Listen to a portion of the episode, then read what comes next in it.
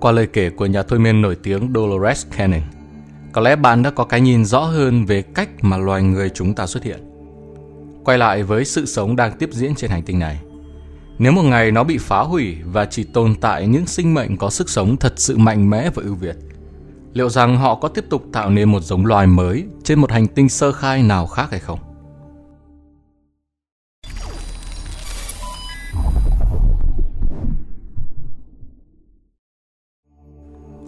Tôi có ý nghĩ rằng việc can thiệp lên gen là nhằm bảo vệ, duy trì giống loài và bảo đảm cho sự tồn tại của chúng ta.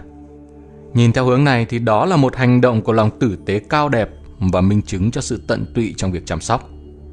Trước đây tôi đã nhấn mạnh rằng rất có khả năng lối sống như hiện tại của chúng ta sẽ bị phá hủy. Người ta đã thấy trước rằng trái đất sẽ bị nghiêng trên trục của nó. Trong tai ương đó sẽ có người chết do nhiều nguyên nhân như lũ lụt, động đất, núi lửa, sóng thần, mọi hình thức thảm họa mà con người đã biết và chưa biết đến. Sau đó sẽ là những cái chết do bệnh tật và đói khát. Bất cứ ai sống sót đều sẽ phải là những người vô cùng mạnh mẽ. Tôi có niềm tin tuyệt đối vào loài người. Tôi tin chúng ta có năng lực để sống sót, rằng đó sẽ không phải là ngày tận thế, mà là ngày tận cùng của cái thế giới mà chúng ta biết. Đó sẽ là một sự thay đổi hoàn toàn cho lối sống của chúng ta. Nhưng con người luôn có sự kiên trì tuyệt vời để tái lập những gì mà anh ta cho là quan trọng trong lối sống đó. Viễn cảnh này là một điều mà tôi không thích nghĩ đến và không muốn xem là có khả năng trở thành hiện thực. Nhưng nhiều chuyên gia đã nhất trí rằng nó tồn tại. Có thể những người ngoài hành tinh chỉ đơn thuần đang nhìn xa trông rộng và cố gắng dự đoán mọi khả năng. Họ không muốn lại rơi vào tình thế trở tay không kịp một lần nữa. Bằng cách can thiệp và sắp đặt gen, họ không chỉ có thể tạo ra một giống người có thể hoạt động trong môi trường ô nhiễm với một cơ thể có khả năng chống lại ung thư và các bệnh tật khác – nhưng thứ gây ra bởi những thay đổi môi trường này, mà còn có thể giúp con người thích nghi với một lối sống mới đầy căng thẳng. Một trong những thân chủ của tôi đã nhìn thấy chính mình giữa một cảnh tượng đầy những người bệnh và sắp chết. Những người này cố gắng giúp đỡ bằng bất kỳ cách nào dù nhỏ nhặt. Bản thân cô ấy không bị bệnh và không thể bị bệnh. Công việc của cô ấy là giúp đỡ người khác. Có thể cô ấy là một trong những chủng người mới được thiết kế nhằm mục đích chống lại những tàn phá do trái đất lệch trục và các khủng hoảng lớn có thể kéo theo sau đó. Giả thuyết mà tôi phát triển từ những thông tin mình đã nhận được, đó là những người ngoài hành tinh với tư cách là một chủng tộc cực kỳ quan tâm đến sự thịnh vượng của chúng ta. Vì họ là người đã chăm sóc cho chúng ta qua hàng tỷ năm. Họ không muốn bỏ rơi chúng ta vào lúc này. Một vài con người đang được chuẩn bị cho việc sinh tồn trên một hành tinh khác, nơi sẽ trở thành nơi cư trú của các cá nhân không có bệnh tật những người khác cũng có thể đang được chuẩn bị để sinh tồn trên hành tinh trái đất này sau khi các biến đổi thảm khốc làm cho hầu hết loài người không còn khả năng hoạt động. Tôi tin rằng trong tương lai khi chúng ta có thể nhìn thấy tất cả mọi khía cạnh khác nhau của hiện tượng này, ta sẽ nhận ra rằng sinh vật kia không đáng sợ mà nên được chào đón như những tổ tiên, như anh em, như người giám hộ của chúng ta. Kể từ khi được tiếp xúc với lối suy nghĩ cấp tiến này, tôi bắt đầu nhận ra rằng mình đang quan sát mọi thứ xung quanh theo một cách khác. Nó đã ảnh hưởng đến cách tôi nhìn đồng loại của mình, cách họ sống cuộc sống của họ và cách mà những cuộc sống đó có liên quan với nhau trong một tình huống toàn cầu. Khi tôi lưu ý đến những điều này thì logic đằng sau giả thuyết về người giám hộ trở nên rõ ràng và hợp lý hơn trong tâm trí tôi. Trong một tương lai xa, rất có thể chúng ta sẽ đảm nhiệm vai trò giám hộ cho một số hành tinh khác. Con người sẽ có kiến thức để đưa sự sống đến như là một thí nghiệm. Đầu tiên họ sẽ khởi nguồn sự sống theo từng giai đoạn thô sơ đơn giản. Những tế bào đơn giản thôi, để xem cái gì sẽ phát triển được trong điều kiện hiện thời. Bất cứ thứ gì mà môi trường nguyên sinh có thể nuôi dưỡng. Sau nhiều thử nghiệm, dự án này sẽ tiến đến lúc các dạng sống phức tạp hơn được đưa đến hoặc được biến đổi gen cho phù hợp với môi trường. Ngay từ đầu hành tinh đó đã không có sự sống, không có ngay cả cấu trúc tế bào cơ bản nhất – Thế nên con người sẽ có một hành tinh trơ trọi đã chín mùi để thử nghiệm.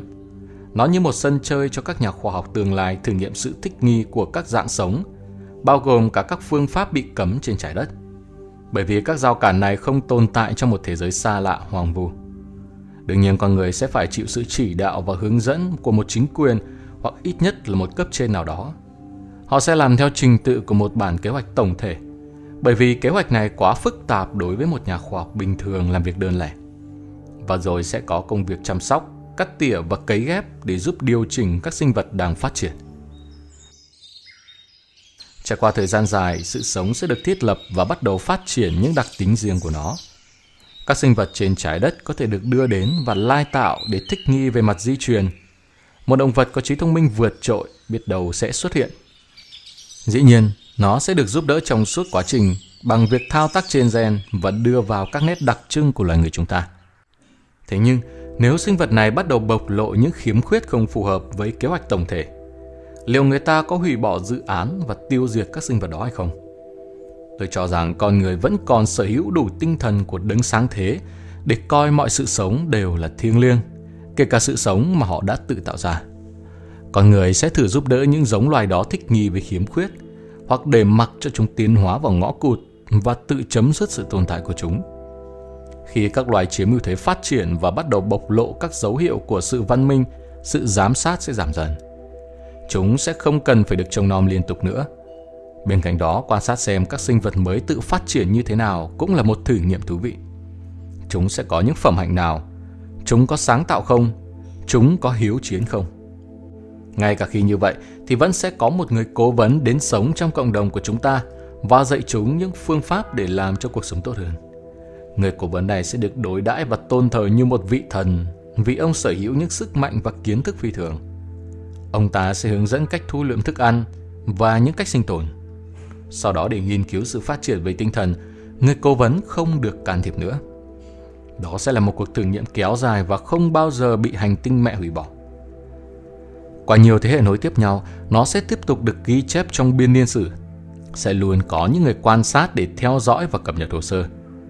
Một vài trong số các sinh vật mới này sẽ được giám sát chặt chẽ hơn để xem gen di truyền đang phát triển ra sao và môi trường có ảnh hưởng đến chúng như thế nào. Nếu có vấn đề xảy ra, chúng sẽ được giúp đỡ bằng cách thay đổi gen. Tôi không nghĩ là chúng ta sẽ xem việc giúp đỡ này là can thiệp, bởi vì trong điều kiện lý tưởng thì sinh vật đó sẽ không ý thức được về bất kỳ điều gì đã được thực hiện và có thể tiếp tục cuộc sống của mình mà không bị ảnh hưởng. Thế nhưng, điều gì sẽ xảy ra nếu các sinh vật này phát triển sang một hướng khác và bắt đầu sử dụng kiến thức mới học được của chúng để gây chiến? Sẽ ra sao nếu các hành vi chiến tranh này có tác động sâu rộng đến mức chúng bắt đầu chế tạo ra các vũ khí có sức mạnh khủng khiếp? Điều gì sẽ xảy ra nếu chúng sử dụng những phát kiến mới đó theo những cách khinh suất đe dọa hủy diệt không chỉ bản thân chúng, mà cả thế giới của chúng. Chúng có được phép làm như vậy hay không? Nếu như cuộc thí nghiệm đã được bảo vệ và nuôi dưỡng qua vô số thế kỷ, thì liệu nó có bị từ bỏ hay loài người chúng ta sẽ nắm lấy cơ hội để can thiệp ngay thời điểm đó hay không? Đó sẽ là một nan đề vĩ đại và quyết định có lẽ thuộc về trách nhiệm của chính quyền tối cao trên trái đất. Nhưng tôi có niềm tin rằng nếu các sinh vật đó đe dọa hủy diệt hoàn toàn hành tinh của chúng, chúng ta có lẽ sẽ có động thái để ngăn chặn. Bởi vì sự hủy diệt này có thể gây ra tác động lên khắp hệ mặt trời, thậm chí là cả các ngôi sao và thiên hà lân cận.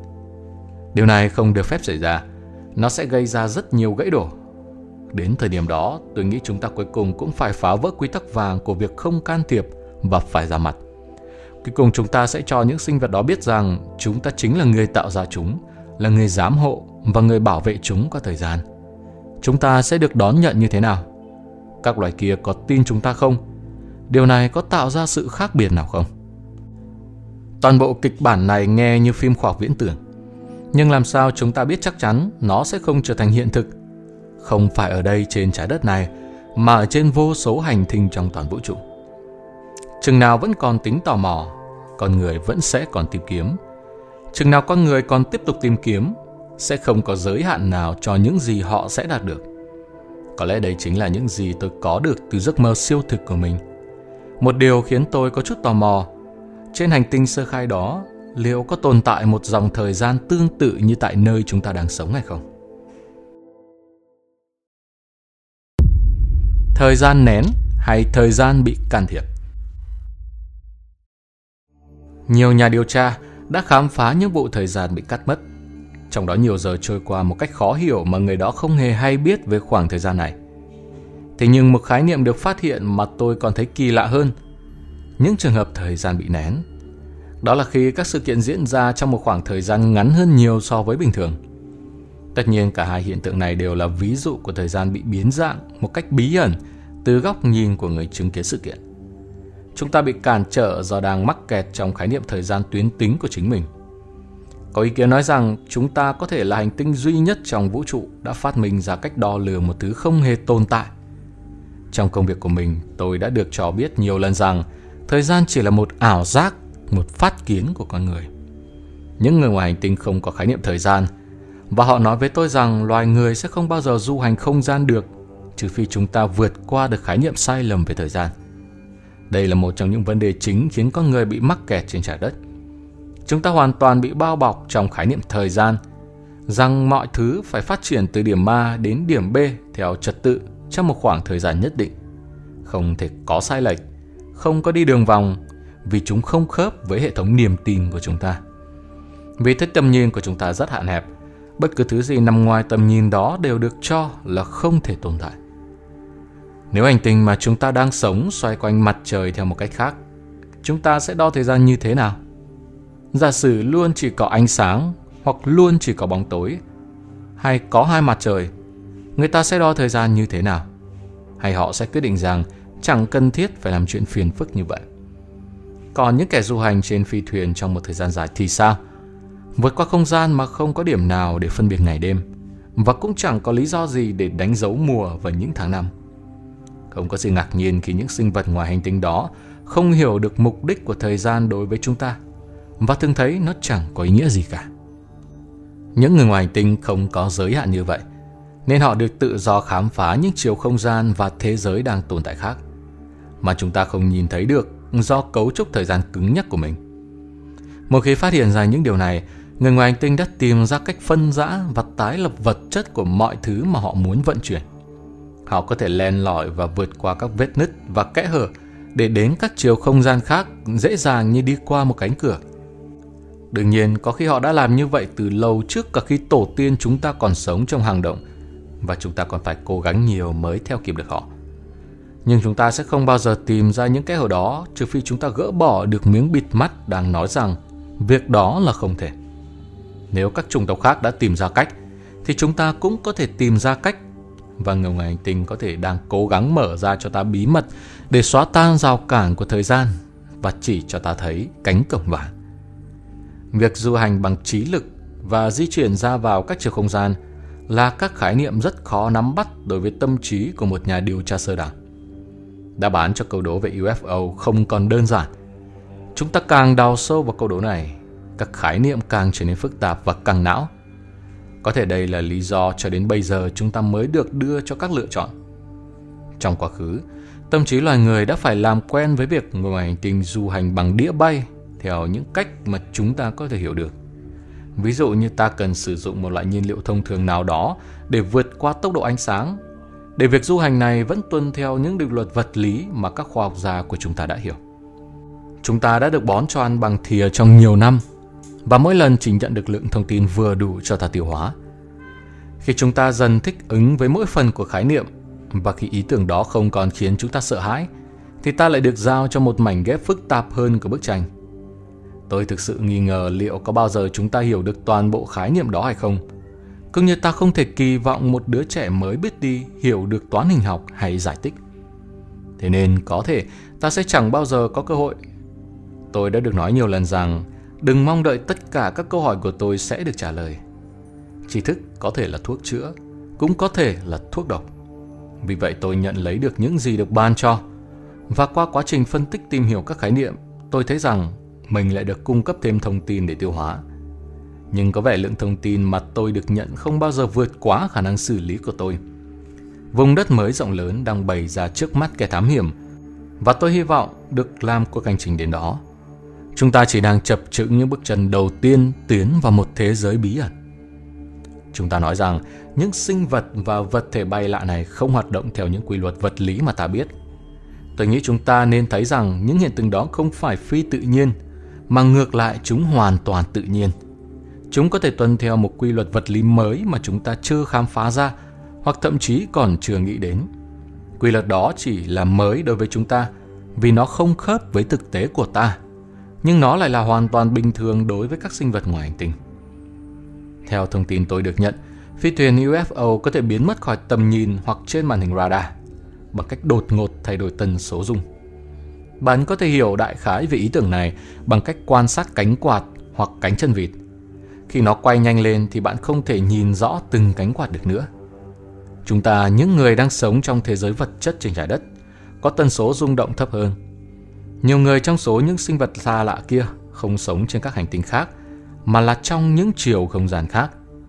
Trong những chiều không gian đó có rất nhiều thế giới khác, đôi khi tồn tại song song với thế giới của chúng ta, nhưng có tần số rung động cao hơn. Thường thì các thế giới hoàn toàn không ý thức được về sự tồn tại của nhau. Những thế giới nào tiên tiến hơn cả thì biết được sự tồn tại của chúng ta và thường đến đây để quan sát. Để có thể đến thế giới của chúng ta, họ phải làm chậm tần số rung động của mình lại. Người ta miêu tả là khá đau đớn để làm chậm tần số rung động này và để giữ được tần số đó trong một thời gian bất kỳ. Tương tự nếu loài người tiến vào các chiều không gian kia thì cũng sẽ chịu tác động ngược lại. Chúng ta sẽ phải tăng tần số rung động của mình lên và giảm lại khi trở về thế giới của chúng ta. Nhiều sinh vật trong số này đã tiến hóa đến mức họ chỉ thuần túy là năng lượng và không cần cơ thể nữa. Tuy nhiên họ có thể xuất hiện trong một cơ thể nếu điều này là cần thiết để tương tác với con người. Tôi không hiểu được tại sao những sinh vật thuần năng lượng này lại cần phi thuyền để du hành. Có lẽ phi thuyền của họ không chỉ mang theo môi trường, trọng lực, khí quyển để duy trì sự sống, mà còn mang theo cả tần số rung động. Có nhiều trường hợp con người được đưa lên một phi thuyền nhỏ hơn và cơ thể của họ không phải chịu tác động lâu dài nào.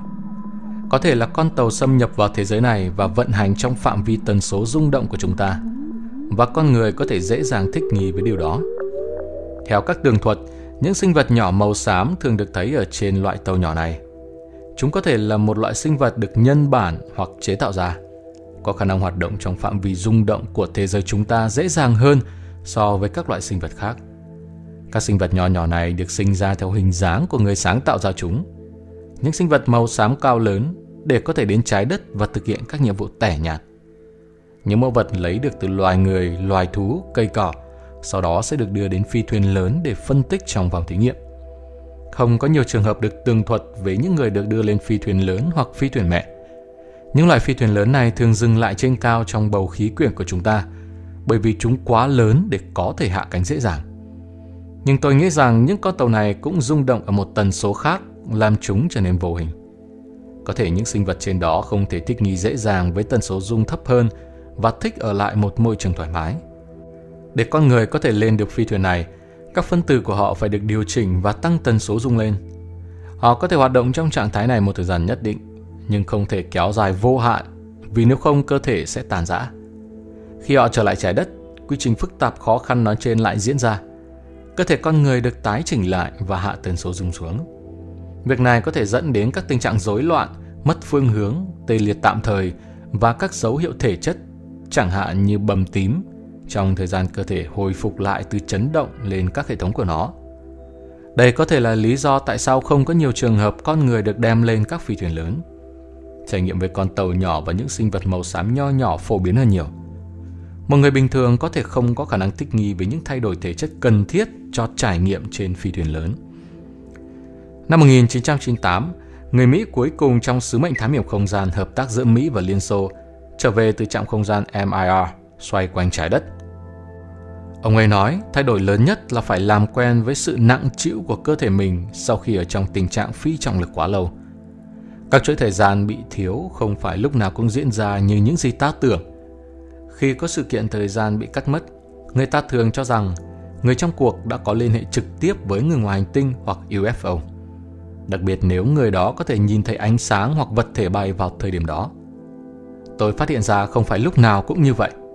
Trong nhiều trường hợp, người đó chỉ đơn thuần đang khóa chặt một trải nghiệm khó chịu hoặc đau đớn trong tâm trí của họ. Và nó chẳng có gì liên quan đến người ngoài hành tinh. Thông tin này có thể được thu thập chính xác khi thân chủ đạt trạng thái thôi miên đủ sâu để ta tiếp xúc được với tiềm thức của họ. Tiềm thức chứa đựng mọi ký ức và sẽ tường thuật những gì đã thực sự xảy ra mà không bị che phủ bởi cảm xúc của tâm trí có ý thức.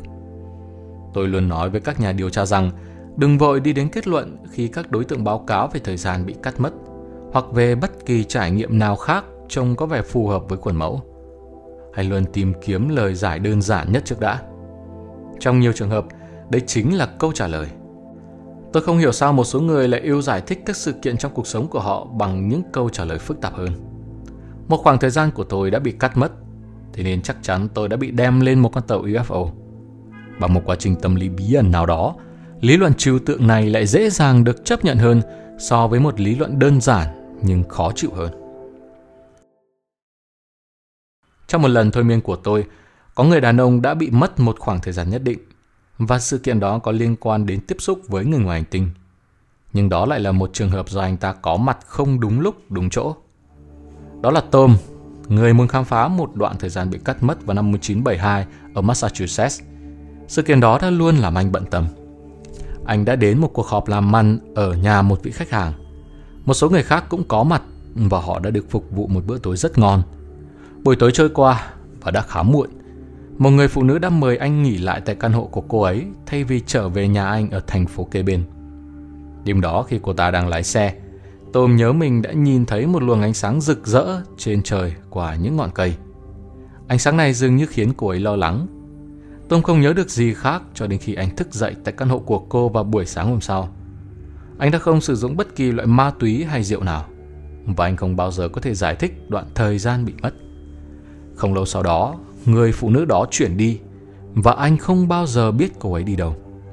Anh nhớ về cô ấy như một người phụ nữ khá kỳ lạ cô ấy không thân thiện và cũng không thích trò chuyện. Trong tình trạng thôi miên, Tom trở lại hiện trường, nhớ lại chính xác ngày xảy ra sự kiện và mô tả bữa ăn tuyệt vời. Anh cung cấp nhiều chi tiết mà ý thức của anh đã quên. Nhiều chi tiết không liên quan đến điều chúng tôi đang tìm kiếm, nhưng nó cho thấy mọi thông tin đều được lưu ở đó và luôn sẵn sàng để truy cập. Người phụ nữ ấy tên là Stella và Tom nói rằng cô ấy lái một chiếc Pontiac Firebird 1972. Khi họ lái xe trên con đường nông thôn dẫn về căn hộ của Stella thì đã gần nửa đêm và anh kể lại cuộc trò chuyện vu vơ của họ. Rồi anh ấy nhìn thấy thứ mà anh nghĩ là một quả cầu lửa hoặc một ngôi sao băng qua khóe mắt của mình. Họ quan sát ánh sáng từ bầu trời càng lúc càng lớn và có vẻ đang tiến về phía họ. Động cơ xe đột ngột tắt, chiếc xe dừng lại ngay giữa đường. Stella sợ hãi, còn Tom kỳ lạ thay lại phản ứng theo một cách khác. Anh đột nhiên cảm thấy rất mệt mỏi và chìm vào giấc ngủ. Chắc chắn đây không phải là một phản ứng bình thường. Tôi biết là lúc đó tiềm thức của anh ta vẫn tỉnh táo và tôi sẽ có thể hỏi chuyện nó. Tiềm thức của Tom nói với tôi rằng cả anh ta và Stella đều ngủ thiếp đi. Và lúc đó có một ánh sáng rực rỡ bao trùm chiếc xe, tràn vào qua các cửa sổ. Cửa xe bỗng mở ra và cơ thể đang say ngủ của họ được đưa ra khỏi chiếc xe. Tôi liền hỏi ai đã đưa họ ra. Họ trông giống như con người. Một người đàn ông có mái tóc nâu, còn người kia tóc vàng. Họ chỉ đưa chúng tôi ra khỏi xe, rồi họ kiểm tra bên trong xe. Sau đó họ nhìn về chúng tôi. Họ cầm một vật gì đó đưa lên phía trên chúng tôi. Rồi họ đưa chúng tôi vào trong xe trở lại. Tiềm thức của tôi nói rằng hai sinh vật kia đã dựng đứng cơ thể bất tỉnh của anh ấy và di chuyển một dụng cụ lên xuống dọc treo cơ thể của anh. Từ đó kêu lách cách khi họ vận hành nó. Tôi cho rằng cơ thể của anh phải khá nặng nề để họ có thể nâng nó lên như vậy. Tôm nói có lẽ là như vậy, nhưng họ làm việc đó chẳng tốn công sức gì.